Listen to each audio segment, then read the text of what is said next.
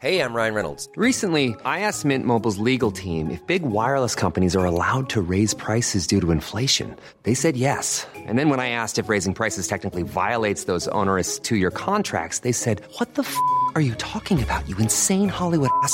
So to recap, we're cutting the price of Mint Unlimited from $30 a month to just $15 a month. Give it a try at mintmobile.com slash switch. $45 up front for three months plus taxes and fees. Promo rate for new customers for limited time. Unlimited more than 40 gigabytes per month. Slows. Full terms at mintmobile.com.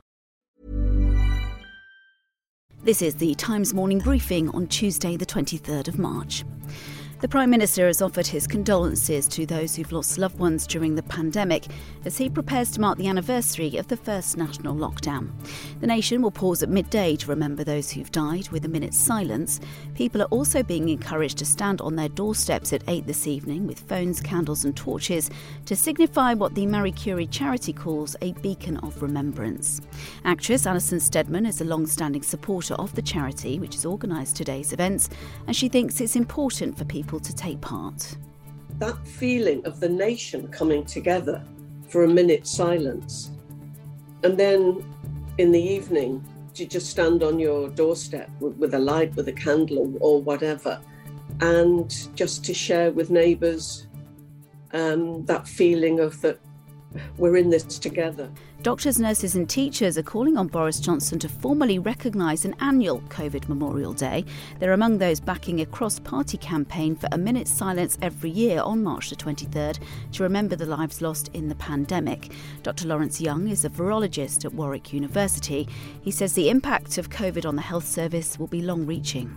With the NHS under such enormous stress and strain and being completely overwhelmed with COVID cases, this was always going to be a difficult juggling act, and I fear that you know it's going to take some time for us to get to get back on track with treating other diseases in the NHS.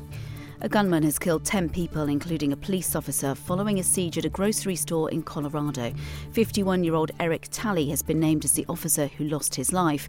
He was the first on scene when the attack started. A suspect has been detained and is receiving medical treatment.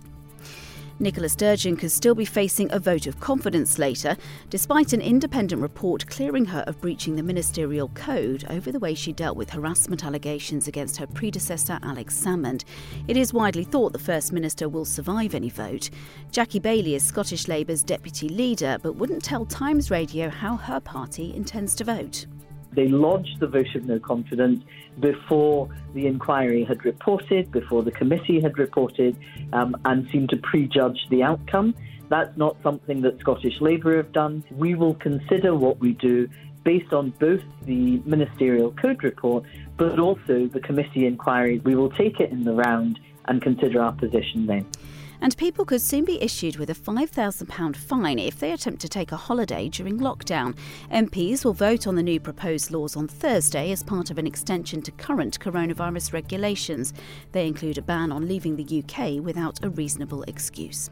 To celebrate the beginning of spring, save 50% on full digital access to the Times and the Sunday Times for six months and stay well informed on the latest stories. Visit thetimes.co.uk forward slash Times News Briefing and subscribe today.